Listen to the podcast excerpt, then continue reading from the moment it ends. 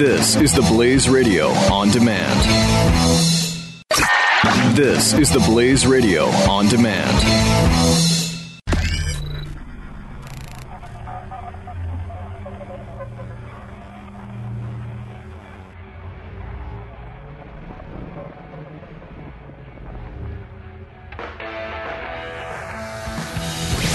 Now, spreading freedom across the nation. This is The Buck Sexton Show. All right, team, welcome back to the Freedom Hut. Hour three is with us now. And of course, today is Pearl Harbor Day. So we wanted to talk a bit about it. We're joined now by Dr. John McManus. He's a professor at Missouri University of Science and Technology and an, an expert uh, on the issue. Uh, we're going to talk about the 75th anniversary of the attack on Pearl Harbor, which is today. Of course, led to the beginning of the Second World War. Dr. McManus, thank you for calling in. Hi, Buck. Good to be with you. All right, so it's been 75 years since Pearl Harbor. Uh, tell us a bit, if you would, about just sort of the, the lead up to and, and, and what it was like that day. Yeah, the you know the lead up to Pearl Harbor is about a two year uh, process that uh, the, the U.S. and Japan their relations get progressively worse, and, and the main issue is um, you know the, the kind of a balance of power in Asia. Um, Japan feels it needs resources to be on par with the U.S. and other Western powers. It doesn't have them, and it wants to get them at the expense of China and you know portions of the Pacific. And the United States doesn't like that, and so uh, you know, just things deteriorate from there uh, until the Japanese decide they're going to have to launch not just the Pearl Harbor attack, but also a whole series of attacks in Asia and the Pacific, of which Pearl Harbor is just kind of the, the centerpiece. So by the time this happens on December 7, 1941, you know, it, it, there's been a lot of twists and turns. It's been a long time coming, and the Japanese feel uh, that this is the way they can achieve some level of sort of economic and resource parity with the United States and military parity if they can destroy the Pacific Fleet. So that's the purpose of the the attack on Pearl Harbor is to, to basically take out uh, American naval power in uh, in the Pacific.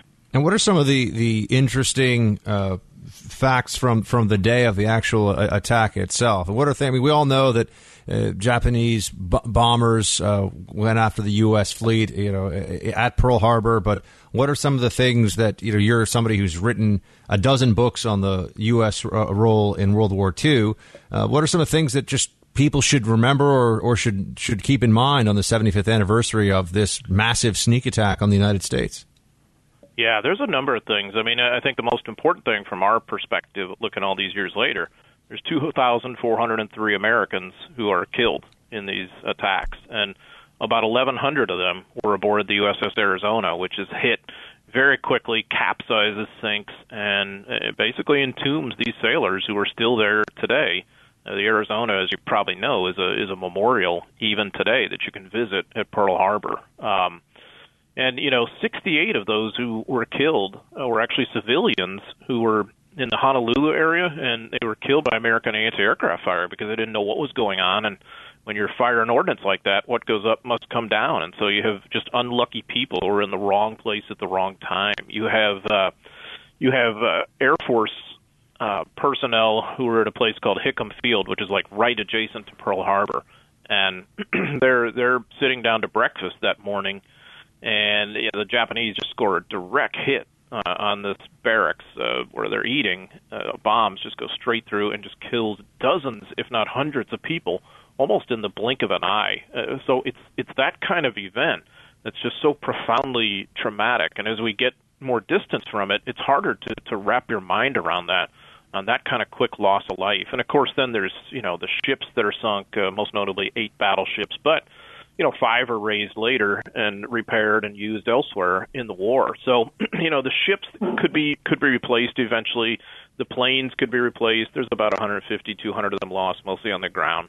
The facilities could be repaired, but the lives that were lost obviously could never be replaced, and uh, that's what like really tends to stay with me all these years later after you know studying it so much.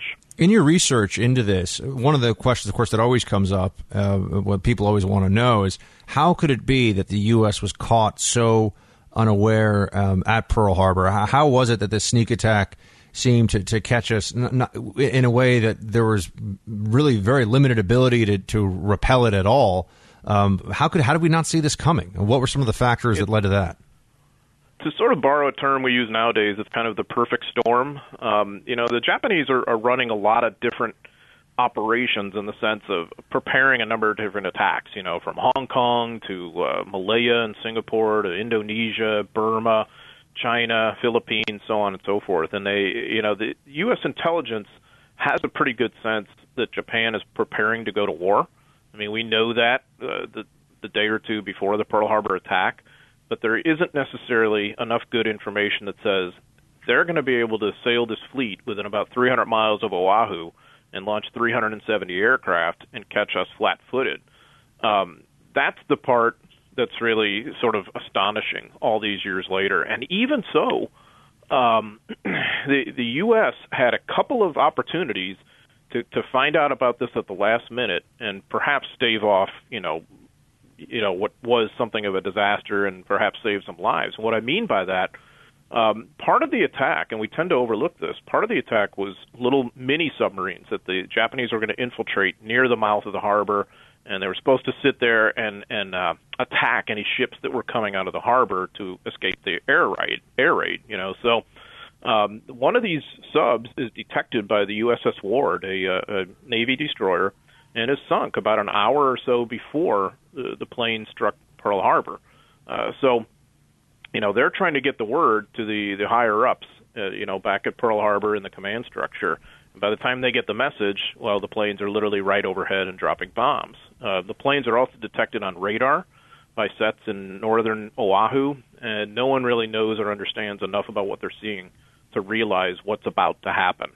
Um, so, uh, you know, I think the Japanese got away with what was a major mistake, a major screw up with their submarines. Uh, it, but it just, you know, fortunately from an American perspective, it didn't cost them uh, as it ought to have. What was the what was supposed to be the the next step after Pearl from the Japanese uh, strategist's point of view at the at the top of their military command. So they were going they were going to disable the U.S. fleet, and and then what were the sort of steps they were hoping for after that vis-a-vis the United States? What the Japanese are really interested in at the beginning of the war is conquering what was called in those days the Dutch East Indies. Nowadays it's Indonesia, and the reason is it was just completely resource rich. You had oil, rubber, tin, bauxite, iron ore, all this kind of stuff that Japan really needed in order to be a first class industrial and military power. And so a lot of their operations are geared toward taking over the Dutch East Indies, and to do that, they have to crush British imperial power too, which is prevalent like in Malaya, Singapore, Burma, um, and Hong Kong, of course. Uh, so Japanese operations are geared toward that, and then they they're going to have to also nu- neutralize the U.S. controlled Philippines. So what they're hoping is that uh, since the Allies are so unprepared for war, the first six to nine months or so after hostilities, that the Japanese will be able to conquer this resource-rich empire, uh, and you know basically cripple the U.S. fleet, and thus you know America's greatest weapon to strike back, um, and negotiate some sort of end to the war on that basis that would be to their advantage. But the whole strategy is really undercut by this surprise attack on Pearl Harbor because the American people perceive it as so treacherous and so wrong and are so angry about it that they're determined to stand together and fight to the end. So, right there, the Japanese strategy for a short war is undercut, and obviously, as we all know, a long war did not really favor them. So essentially, the, the, Japanese were hoping that they could get what they needed in terms of their resources, seize these different territories, and then the U.S. wouldn't want to go. You know, then it's just okay. We have this let's not let's not go to all out war. But of course, Pearl then led to a consensus among the American population, largely speaking, that we should go to war and that we weren't going to stop until they had unconditional surrender. Yeah, absolutely. I mean that that was that was what the determination of the American people was in the aftermath of Pearl Harbor. And obviously, there's a there's a kind of racial cultural element to it as well. There's there's a lot of hatred on both sides in that regard. But you know what really creates that is what the American people see is just a completely treacherous kind of act at, at Pearl Harbor. So um, the Japanese have kind of undercut themselves from the start, and, and their their war concept is based around something called Yamato Damashii, which is basically means Japanese fighting spirit. That that will prevail. That that's the that sort of that's what tips the balance toward victory in war. Um, and they're right in the sense that human will is what decides wars. If you really like study the history of wars, that's what the tendency is. But what the Japanese overlook is what would happen if you end up against an opponent who has just as much will to fight as you do, but also has more stuff. You know, more right. a stronger economy, more industry. This is like weapons, the, the French French military colleges leading up to the the First World War. What Elan? They were teaching that it was essentially spirit and full frontal assault was the way that you win conflicts. Uh, they didn't take into account the whole machine gun emplacement aspect and, and, and heavy artillery of warfare. They just figured you mass in the center, you're brave, and you win. There's a very bad strategy going into the First World War, and clearly the Japanese in the Second World War um, sort of mirrored that sense of if we just have enough bravado and enough willingness, uh, we can outlast them and we can eventually defeat them. Absolutely. So they, um, I mean, they undercut it from the start. If you don't mind, I want to ask. I mean, you've seen the Pearl Harbor movie, right? Which is oh, yeah. problematic on a whole bunch of from from just a, a, film critic perspective is problematic a whole bunch of ways. But the actual attack itself, the way it's portrayed in the movie, uh, taking out the the actors and the sort of dramatic, uh, you know, some some of the dramatic stuff that they obviously inserted to make the characters uh, central to what was going on but the the sort of the, the visuals and the overall way that attack came together, would you say that that's is, was it pretty accurate? I think the best part of that film is that it does succeed in conveying the shock, the trauma, uh, the the uh, you know the human carnage that happens right when the attack occurs. Uh, I think that part is pretty well done as a literal minded military historian, as most of us are, and that's why no one ever wants to see movies with us, um, it's distracting to see post World War II era uh, naval hardware that's supposedly there in 1941. Uh, you know, so that gets a little little dicey, but I I do think that they succeeded in portraying the drama of the moment, the trauma of the moment, the difficulties inherent, uh, the shock of basically being in a peacetime mentality one moment and literally five minutes later you're in the middle of a war. Um, and your whole world, everything changes. And I, I did think that part was pretty well done. And the uh, some of the, the, the sequences that they show, I mean, there were there were people who must have seen before the actual raid. I mean, they must have seen the the planes coming. And I, I think I read earlier in the week uh, that some of the survivors of, of Pearl talked about being so the Japanese pilots uh, flying so low at some points where they could actually some of the pilots waved to them.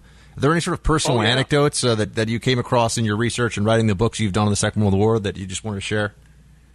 Most definitely, and uh, yeah, I've won, some of the, the really fascinating ones I, I've just been working on recently, actually, because I'm doing a two-volume history of the the Army and the Pacific Asia Theater, and of course Pearl Harbor is where that story begins. And uh, I found a number of accounts from people who were based at uh, Schofield Barracks, which was uh, the main Army uh, base in Oahu, and it's about it's about a dozen to a dozen and a half miles north of, of Pearl Harbor, and it's one of the targets that the Japanese hit. And so you have these guys who were basically lined up for breakfast, and all of a sudden now they're in the middle of an air raid. And the Japanese are flying around with so little opposition that these guys are wearing headscarves and looking at individual soldiers on the ground and waving to them uh, and you know smiling at them you know almost in a friendly way. It's almost surreal and uh, the Americans, some of the the the, uh, the stories that, that I've uncovered, the, the Americans aren't really sure how to respond, whether to wave back or shoot at the guy or or just what you actually do in that circumstance. Why um, weren't they? I mean, the one thing that you do see, and in, in, uh, not to, I mean, to return to a movie that I, I would say is, is, a overall a bad movie, uh, but one part of it that I feel like watching this, everyone just wonders how come there wasn't more of an ability, even caught unaware, to to fight back. I mean, what what would have been necessary? You know, they, they was it just they, they hit the planes, they hit U.S. planes on the ground before they could get up in the air? They they didn't have, you know, why were I mean the ships were at harbor, so obviously they're sitting ducks, but they have lots of uh, heavy weaponry on those gun decks. I mean, what what would have been necessary, or, or why was it impossible for them to sort of mount more of a counterattack? What were the factors at play? you know, a big part of it is that the military forces all around, not just in Pearl Harbor, but everywhere, are in a peacetime mode, which basically one symptom of that, maybe that explains the larger answer to the question, is um, the ammo lockers are locked. And of course, in peacetime, every piece of ordnance has to be uh, accounted for, you know, in an administrative way. So you know you're having a hard time aboard ships or or in an anti-aircraft battery or wherever you're having a hard time actually getting to your ammo and you actually have supply sergeants who are kind of still in peacetime mode saying well wait a minute no i need orders from above before i can allow this storage locker to be open and people are, are sort of like are you kidding me and so you know sometimes they're they're sort of brushing past these guys sledgehammering to try and get into their ammo lockers and obviously that takes time and the ammo itself sometimes is not prepared properly. Uh, some of it's antiquated, and so that's a preparation and supply issue too. Um, and it's just the surprise and shock too that so many people have, like what is going on, and and uh, you know to to in transition sometimes makes it takes 20 or 30 minutes, and by then the Japanese have been able to drop whatever bombs they want. So they it's not as if they're flying around with impunity, but it's not quite the opposition you would hope. But I will say this um, if you were one of those Japanese aviators, you definitely wanted to be in the first wave rather than the second wave. By the time the second wave comes in, you know, about an hour, an hour and a half after the original attack, you know, the harbor defenses are pretty well alerted at that point, and there's a lot of ordnance going up after them.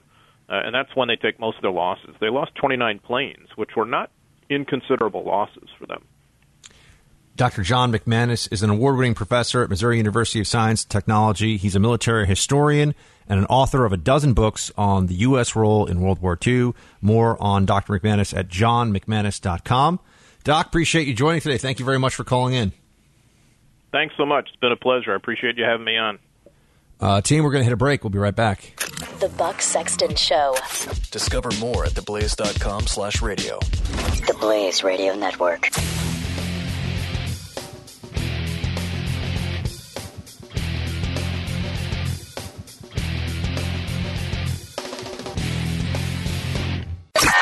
This is the Blaze Radio on demand.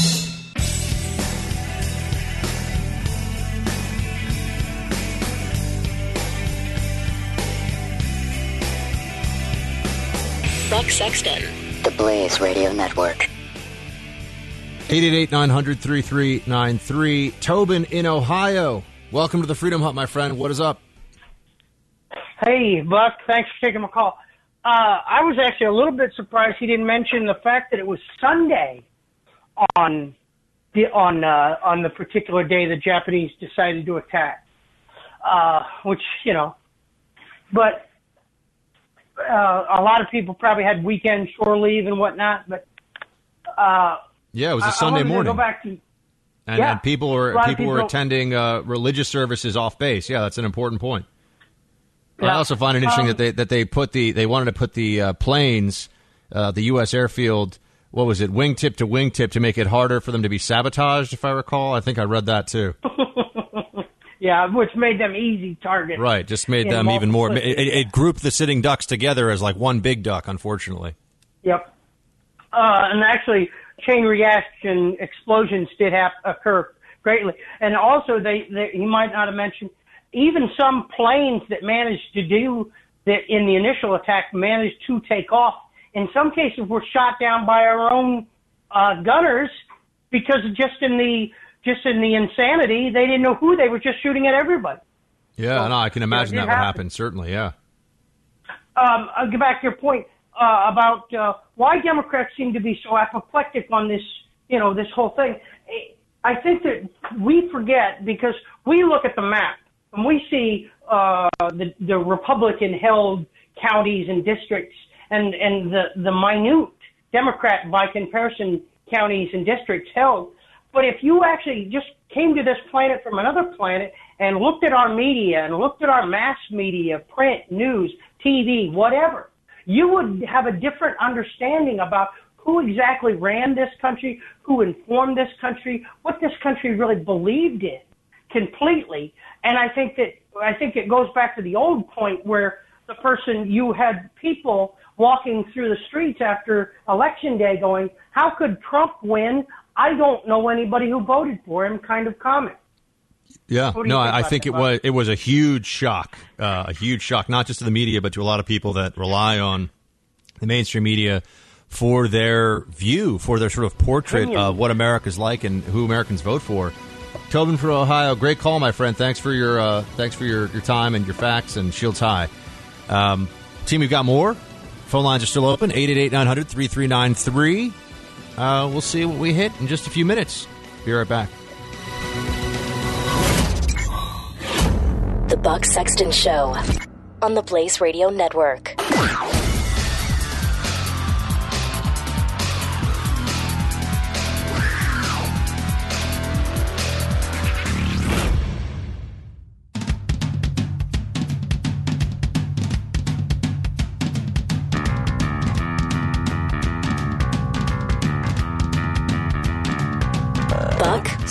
Sexton.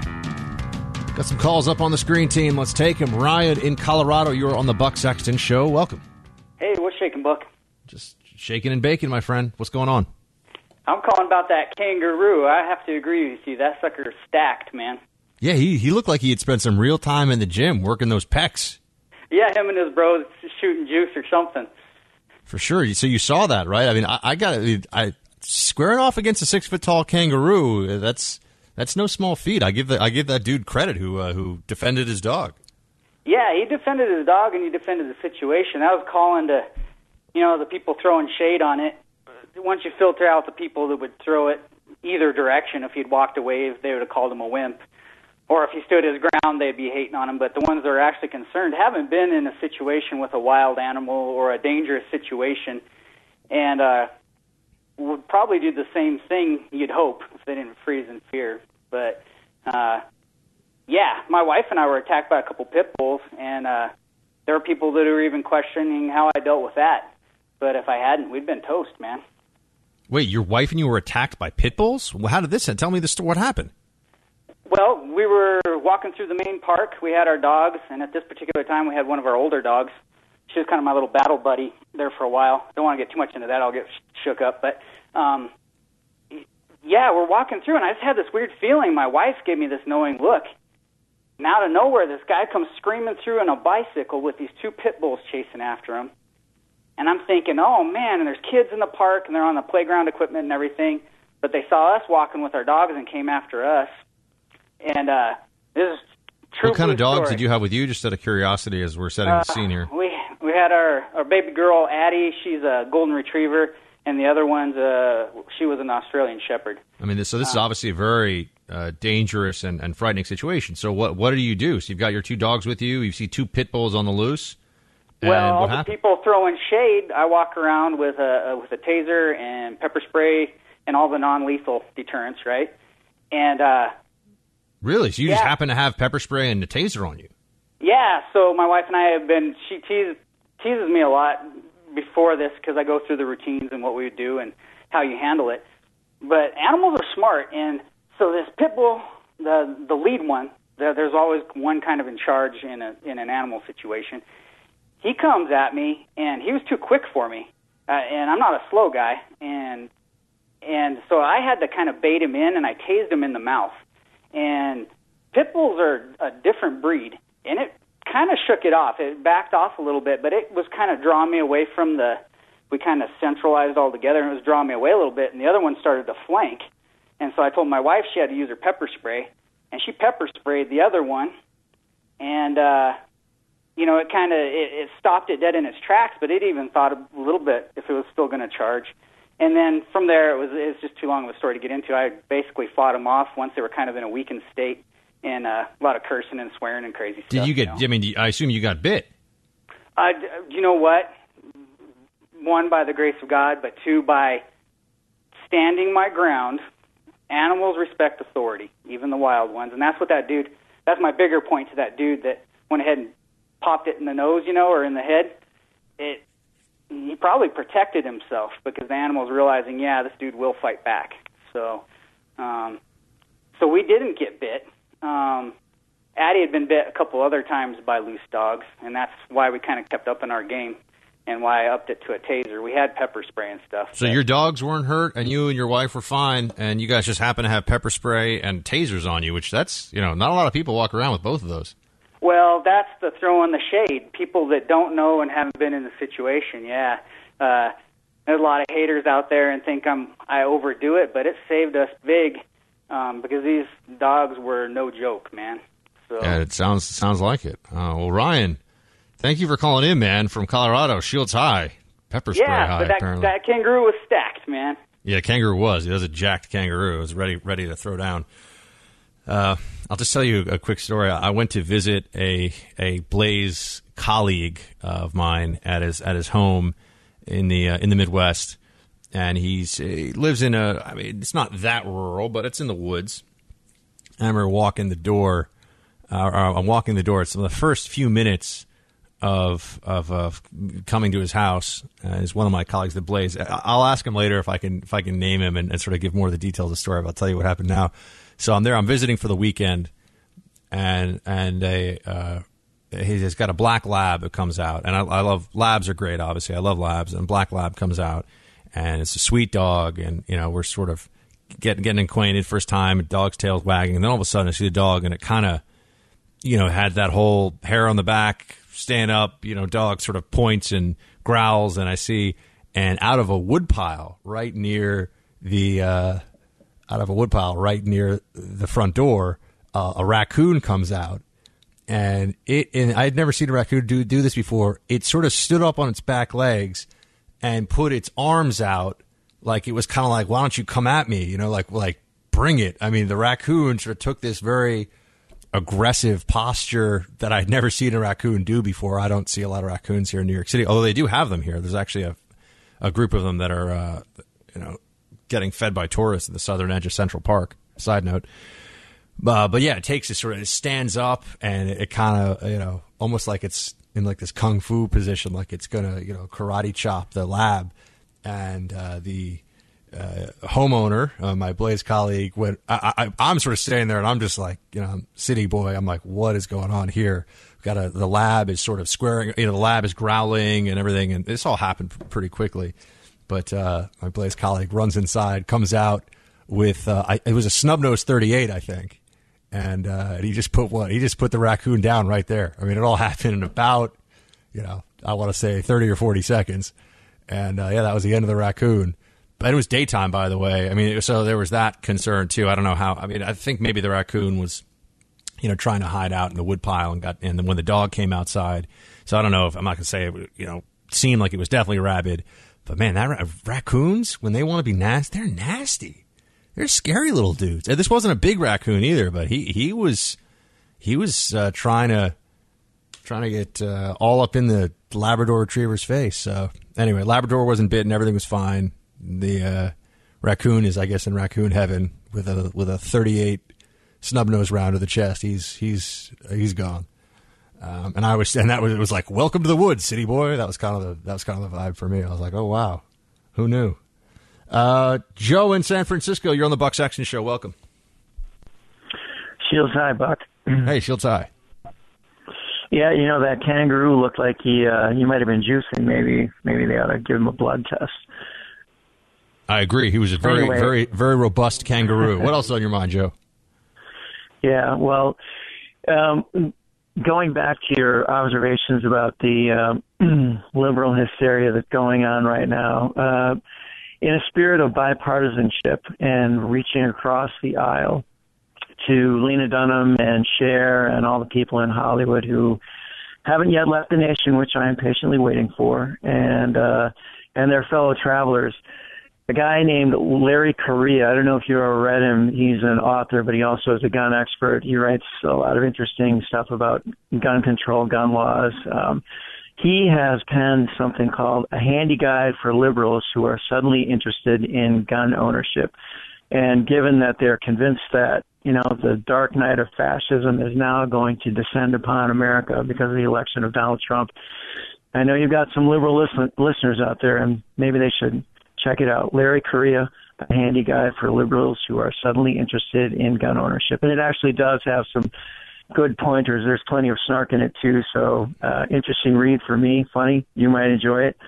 And uh, just kind of a fun poke at, uh, I guess, the. Uh, the current nonsense that's that's going on, the nonsense of the week. Uh, So- what what are some of the things that he says in the book, though? I mean, give give us a little, you're giving us a little bit of a preview, but so what's? Well, it, it's not a book; it's a, it's a blog post. I'm sorry, the Um, blog post I meant. Yeah, yeah.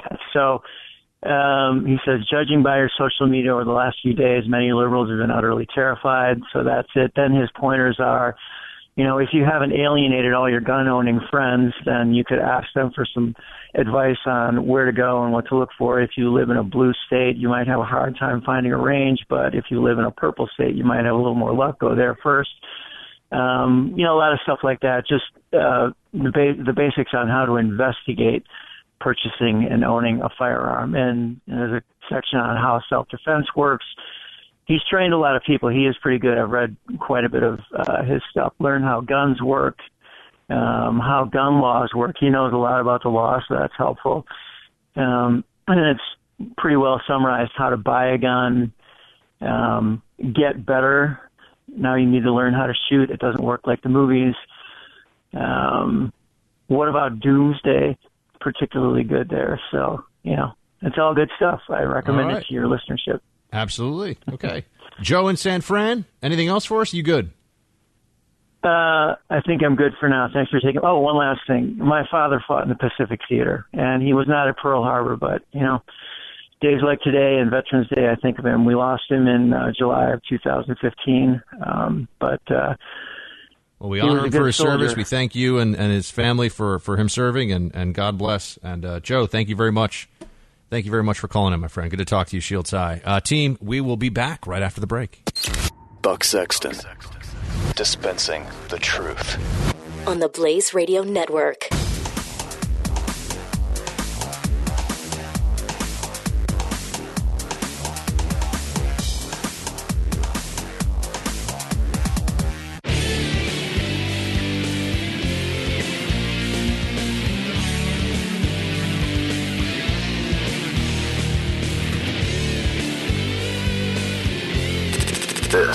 This is the Buck Sexton. Show. I don't know about all of you, but I, I'm a coffee drinker. Um, I rely on coffee to sort of help wake me up in the morning. It's probably a bad thing. I know people would tell me you don't want to ever be relying on any substance, but look, we all need a couple of vices. What was it Churchill said? Uh, you can't trust a man without at least at least uh, one or two redeeming vices, something like that. Um, or every man should have a redeeming vice. You know, coffee is about as coffee's about as wild as I get. Um, occasionally a little, little tequila, but not not that much lately. Uh, so I drink coffee in the morning, and it's a ritual. You know, I like to actually, if I can, if I can actually go out and uh, and get the coffee, meaning you know I don't just sort of make it in an office or at home. That's my preference, and I just think this is interesting. Starbucks, which has become one of the sort of I don't know a, a highly recognizable American brand. And some people are very, very defensive. They really like Starbucks. And I, I think I told you that inside of Langley, there's a Dunkin' Donuts and a Starbucks, and people made a lot of judgments about you based on which one you went to. I mean, this is really something we discussed in the office. You know, the uh, ops guys, ground pounders, uh, the sort of more field oriented folks like to think of themselves more as actually Dunkin' Donuts drinkers. You know, whereas the uh, Starbucks was more for the sort of latte, the latte crowd. You know, oh, you're going to get a cinnamon spice, pineapple, mocha, soy, whatever, grande frap thing. Um, whereas you go to Dunkin' Donuts, you're getting coffee, just getting coffee because you know, America. Uh, also, it was it was we actually used to refer to it in shorthand as red. St- were you a red state coffee or blue state coffee guy? Blue state being, of course, Starbucks. Red state being Dunkin' Donuts. I think Dunkin' Donuts is owned by the Carlyle Group, by the way, the huge uh, private equity firm. So uh, Starbucks realizes that it's not sort of the it's not the the new hotness. There's actually a quote in this piece that I'm reading that I read um, that said that Starbucks is millennial. It's considered the millennials' parents' coffee house, and there's all these sort of upstarts that are cooler, better. They sell things like a cortado. I don't know how many of you even know what that is. I just found out myself a few months ago. Uh, there's another one that I also oh a flat white, which is a thing that you can get in some coffee houses. And so Starbucks has decided they're going to try to broaden their brand or, or sort of reinvigorate their brand really by creating an elite wing of Starbucks. You know, this is like the Navy SEALs of Starbucks. Um, and they're going to be selling you $10 cups of coffee at reserve bars. So they're creating this sort of elite label. You know, this is kind of reminds me of like uh, certain fashion houses will have different levels. You know, there's uh, which I know a little more about these days because of you know girlfriend's the girlfriend. But uh, Ralph Lauren uh, has Purple Label, which is their super. Exp- I mean, it's really expensive stuff. A purple Purple Label suit is like four or five grand, or you can go to the outlet stores and you know you get you get like cargo shorts for ten bucks, right? I mean, that's you know RL. There's sort of a, a breadth of different things, but Starbucks is hoping to sort of become the uh, to to have its elite coffee wing, so that it's no longer considered sort of pedestrian and for the hoi polloi. Uh, it just goes to show you how frou frou the American public overall has gotten. There was a time when Starbucks was, you know, sort of trendy, and that's where you'd go and you'd buy your Alanis Morissette CD. Oh yeah, that's right. It's like rain on your wedding day. You buy that at the checkout counter, and you'd have your you'd order your venti soy mocha, and you'd order and just knowing the lingo was sort of cool. And now Starbucks is kind of a little little culture, a little more mock. I think it does a pretty good job. I wonder if this is really going to work, though. Um, they're going to open these stores initially in, well, I would assume Chicago. Oh, no, in Seattle, obviously, in Chicago, yeah. And they're going to they're going to be selling coffee that costs as much as fifty dollars for an eight ounce bag. I just I don't know if Starbucks can create it. You know, this would be sort of like McDonald's all of a sudden deciding that they're going to sell, you know, steak tartare as well, like a special back room. I don't know if they're going to be able to make that switch, but as a coffee drinker, I find this interesting, and I will watch this. And if I get a chance to drink a ten dollar coffee at one of these Starbucks locations, I will certainly report back to you. Uh, team, thank you for joining me today for the show. I know it was a little uh, slow going in the beginning for me, just because I was trying to uh, wake up a wake, wake up a bit today with the grayness in the sky and the air. But you know what? The team always always gets me fired up, and uh, I appreciate very much you spending some time with me in the Freedom Hut. Please download the show, share it with a friend or two. It's the best thing you can possibly do to help keep the Freedom Hut chugging along. And I'll be with you live tomorrow the next day. As always, my friends, my family, shields high. You're listening to Buck Sexton on the Blaze Radio Network.